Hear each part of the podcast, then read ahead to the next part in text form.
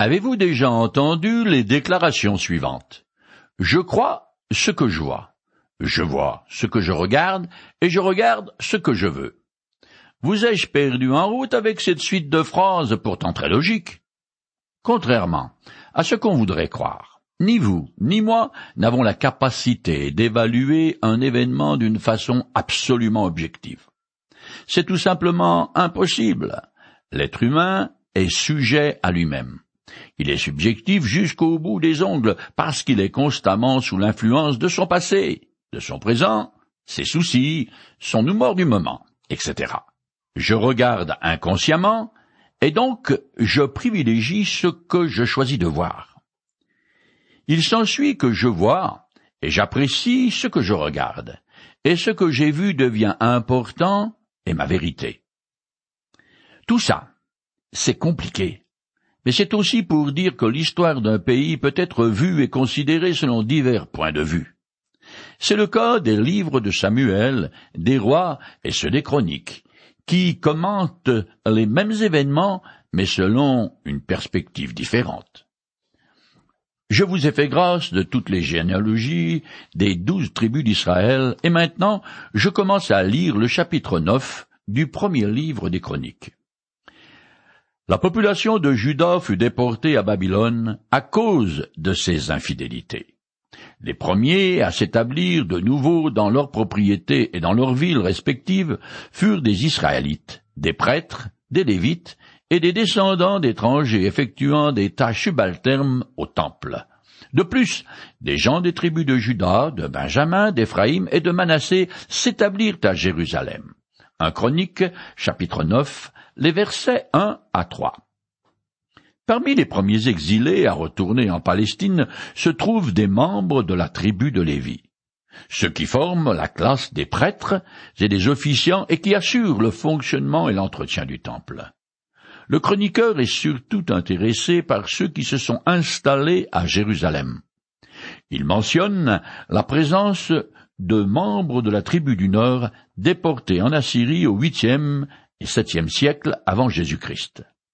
Mais cet empire tomba sous la domination de Babylone, qui fit la conquête du royaume de Juda que l'Éternel avait abandonné à cause de sa révolte contre lui. Pendant leur exil, la plupart des Israélites, qu'ils soient du Nord ou de Juda, conservèrent leur identité juive et tribale, et s'associèrent alors qu'ils sont en terre étrangère. Voilà pourquoi, une fois que le peuple élu est de retour en Palestine et y trouve des membres des douze tribus, comme de celles d'Éphraïm et de Manassé, les deux fils de Joseph. Plusieurs passages du second livre des Chroniques, chapitre 11, verset 16, chapitre 15, verset 9, chapitre 30, verset 11, 18 et chapitre 34, verset 9, nous apprennent qu'à un moment ou à un autre, un nombre considérable d'Israélites du Nord se sont joints à Juda, reconnaissant par là que c'est la tribu royale. Soit dit en passant, que ces rapatriés nordistes n'ont jamais essayé de rétablir les anciens royaumes détruits par les Assyriens. Ensuite, le texte donne toute une série de noms de personnes et de groupes familiaux qui sont revenus de Babylone pour s'installer à Jérusalem. En ce qui concerne les descendants de Lévi, l'auteur précise leur fonction au temple. Il veut ainsi souligner la légitimité des institutions de son temps en montrant qu'elles reproduisent celles qui avaient été mises en place à l'époque du roi David. Le chroniqueur veut mettre en évidence qu'après son retour d'exil, la communauté juive a surtout un caractère religieux. Je continue plus loin et finis le chapitre 9. Les chefs de groupe familial des Lévites, affectés au champ, avaient leur chambre. Ils étaient dispensés de toute autre tâche, parce qu'ils étaient de service jour et nuit. Ce sont là des chefs de groupe familial des Lévites, chacun dans sa génération. Ils habitaient à Jérusalem. Un chronique chapitre 9, les versets 33 et 34. La musique était importante en Israël car les chants faisaient partie du culte d'adoration à l'Éternel. David fut d'ailleurs appelé le doux chantre d'Israël, car c'est lui qui a composé la plus grande partie des psaumes de l'Ancien Testament, des psaumes qui étaient chantés. Le texte continue avec la lignée détaillée de Saül de la tribu de Benjamin, parce qu'il est le premier roi d'Israël. Cette filiation est la dernière qui nous est donnée par l'auteur. Malgré ses imperfections, la généalogie des neuf premiers chapitres du livre des chroniques est la plus complète qui existe. Il n'y a pas sa pareille dans la littérature mondiale. Elle commence par Adam, le premier homme, et se termine avec le nouvel homme, Jésus-Christ. Aujourd'hui, personne ne peut remonter jusqu'à Adam, car toutes les archives et généalogies israélites furent détruites lors de la prise de Jérusalem par les Romains en l'an 70 de notre ère. Cependant, nous savons que nous descendons tous à la fois d'Adam et du bon vieux Noé puisque hormis lui et sa famille, toute la race humaine fut anéantie, et une nouvelle humanité débuta avec les trois fils, Cham, Sem et ce dernier étant l'ancêtre des Européens. Pour en revenir aux généalogies du premier livre des Chroniques, il est notable de remarquer des omissions flagrantes. Ainsi, Cain, qui tua son frère Abel, n'est même pas mentionné. Sans doute parce que toute sa lignée fut rayée de la carte par le déluge. En outre, il existe pas mal de lacunes dans toutes les généalogies, ce qui fait qu'on ne peut pas déterminer avec exactitude depuis combien de temps l'homme est sur la terre. Ce qu'il y a de sûr, par contre, c'est que selon les Écritures, Adam fut créé d'un coup, d'un seul, sans aucune évolution progressive dans le temps, au fil des millions ou des milliards d'années tous les textes sacrés enseignent cette vérité, qui demande certes de la foi, mais qui me semble aussi beaucoup plus rationnelle que de croire que tout se fait tout seul, comme ça, et sans baguette magique. Le Nouveau Testament affirme plusieurs fois que l'univers a eu un commencement et fut créé. Je lis un passage. C'est par la foi que nous comprenons que le monde a été formé par la parole de Dieu, de sorte que ce qu'on voit ne provient pas de ce qui est visible. Hébreux chapitre 11 verset 3. Ce qu'on voit aujourd'hui, c'est l'homme dit moderne. Or, il ne provient pas d'un primate anthropoïde qui aurait évolué, mais il fut tiré de la parole créatrice de l'Éternel j'ai vu un dessin humoristique qui peignait le monde entièrement dévasté par une guerre totale. Il n'y avait plus rien sinon deux singes assis sur la seule branche qui restait d'un arbre effeuillé. L'un disait à l'autre, et dire que maintenant, il va nous falloir tout recommencer. La psychologie moderne établit une classification très arbitraire de l'homme en fonction des paramètres discutables comme son niveau d'intelligence ou ses racines sociales. En d'autres mots, il y a les chanceux, les surdoués, les inférieurs et les normaux. C'est dans cette dernière catégorie qu'on m'a rangé. Tout juste, d'ailleurs. Dieu fait lui aussi des distinctions entre les êtres humains, mais en fonction de ses critères. Et d'après lui, personne n'est normal, car selon l'enseignement des Écritures, tous sont coupables et tous sont privés de la glorieuse présence de Dieu. Romains chapitre 3 verset 23. Il existe trois faits universels et incontestables concernant la race humaine. Premièrement, Adam et tous ses descendants doivent mourir. Un très grand nombre des textes des Écritures l'affirment. J'en choisis deux. Par un seul homme, Adam, le péché est entré dans le monde, et par le péché, la mort.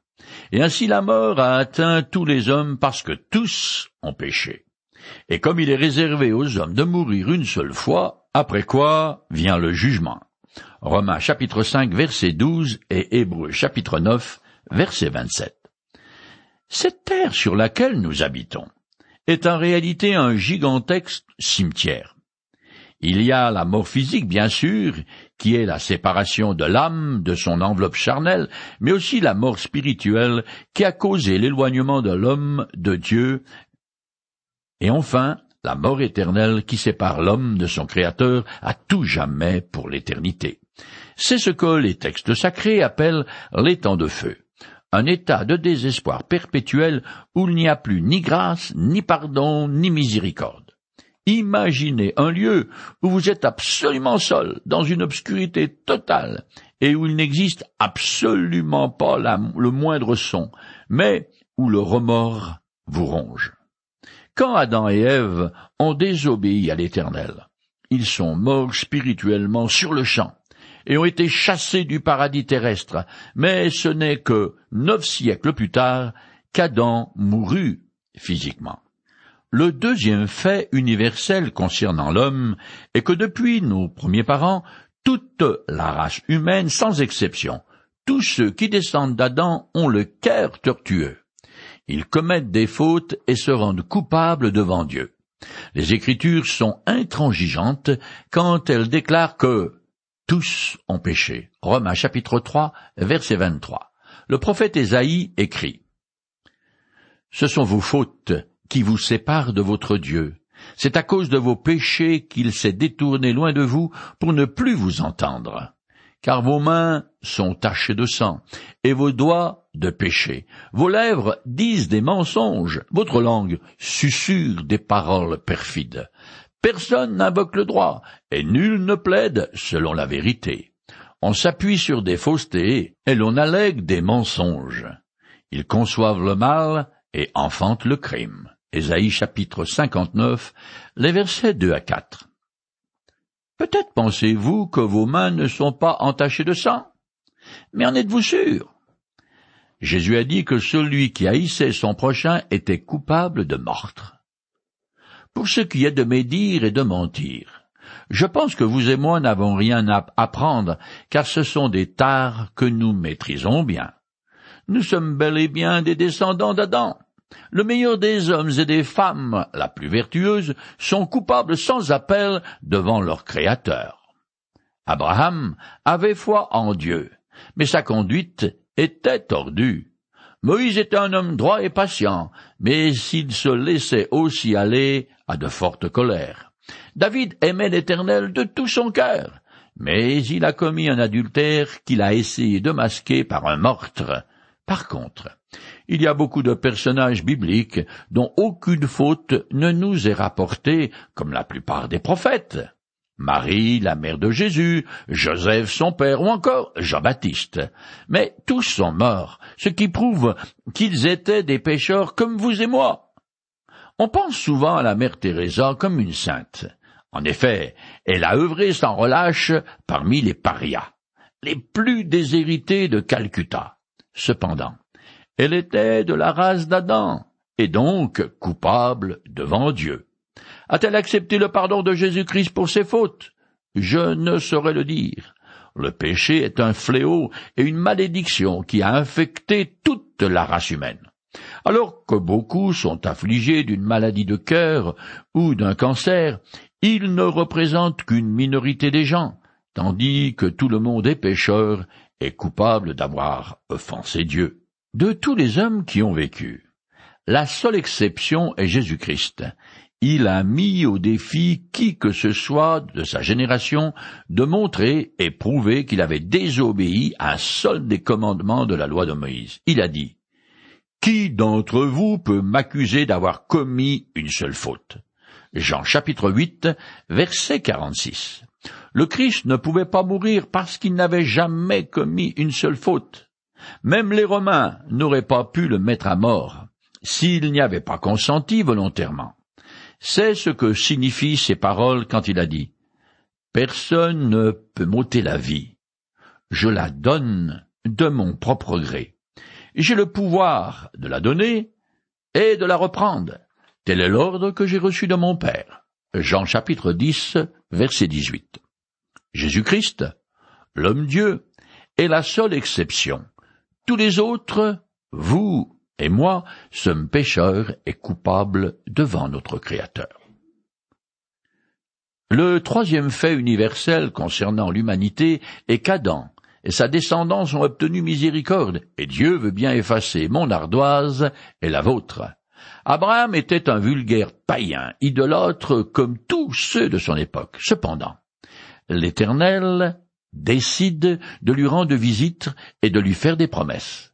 Le patriarche se trouve alors confronté à un choix, et quand il prend la décision de mettre sa totale confiance en Dieu, son ardoise fut effacée. Je lis un passage. Abraham, étant absolument persuadé que Dieu est capable d'accomplir ce qu'il a promis, Dieu l'a déclaré juste en portant sa foi à son crédit. Romains chapitre 4, les versets 21 et 22. C'est par la foi en Jésus-Christ qu'un être humain, n'importe lequel, peut devenir juste devant Dieu. Recevant du même coup le pardon de ses fautes et la vie éternelle. Dans le Nouveau Testament, on lit Car le salaire du péché, c'est la mort. Mais le don gratuit de Dieu, c'est la vie éternelle en Jésus-Christ notre Seigneur. Car c'est par la grâce que vous êtes sauvés par le moyen de la foi. Cela ne vient pas de vous, c'est un don de Dieu. Ce n'est pas le fruit d'œuvres que vous auriez accompli. Personne n'a donc de raison de se vanter. Romains chapitre 6, verset 23, Éphésiens chapitre 2, les versets 8 et 9. Mon nom et le vôtre font partie de la généalogie d'Adam. Nous appartenons à la même race au cœur tordu et méchant. En ce sens, nous sommes tous égaux. Le résultat est que la condamnation de Dieu, telle l'épée de Damoclès, est suspendue au-dessus de nos têtes. Cependant, la grâce de Dieu est disponible pour quiconque veut bien la recevoir, pour chacun de ceux qui acceptent Jésus-Christ comme son sauveur. Dans les neuf chapitres du premier livre des Chroniques, l'auteur rappelle aux rescapés israélites revenus d'exil leurs racines et leurs liens indestructibles qui les rattachent à leurs ancêtres, afin de souligner leur identité de peuple de Dieu. Il finit ce chapitre en donnant la généalogie de Saül, premier roi d'Israël. Après cette généalogie, nous arrivons au chapitre 10 qui brosse très rapidement la fin du roi Saül sur le champ de bataille. Le chroniqueur ne lui accorde guère d'importance et ne dit rien sur ce qu'il a accompli durant son règne.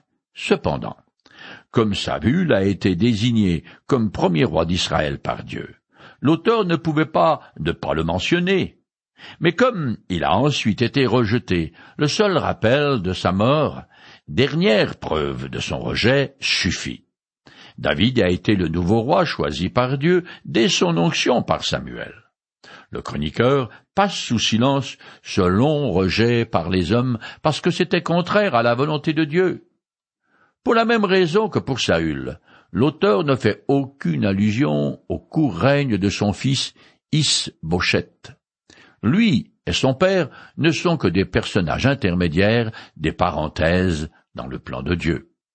Le premier livre de Samuel a déjà raconté les circonstances qui ont entouré la fin du roi et le chroniqueur dit à peu près la même chose. Les deux histoires s'accordent pour dire que Saül fut grièvement blessé, qu'il demanda à son écuyer de l'achever, que celui-ci refusa et qu'alors Saül se laissa tomber sur son épée, puis l'écuyer fit la même chose. Cependant, selon le second livre de Samuel, chapitre premier, un rôdeur prétend avoir achevé Saül, et pour le prouver, il amène son diadème à David, croyant qu'il serait honoré pour son geste. Mal lui en prie, car qu'il ait menti ou dit la vérité, David l'a fait exécuter sur le champ pour son crime de lèse-majesté. Je commence maintenant à lire le chapitre 10 tout en compressant tout au long les Philistins attaquèrent Israël. Ils s'acharnèrent à poursuivre Saül et ses fils, et ils tuèrent Jonathan, Abinadad et Malikishua, fils de Saül.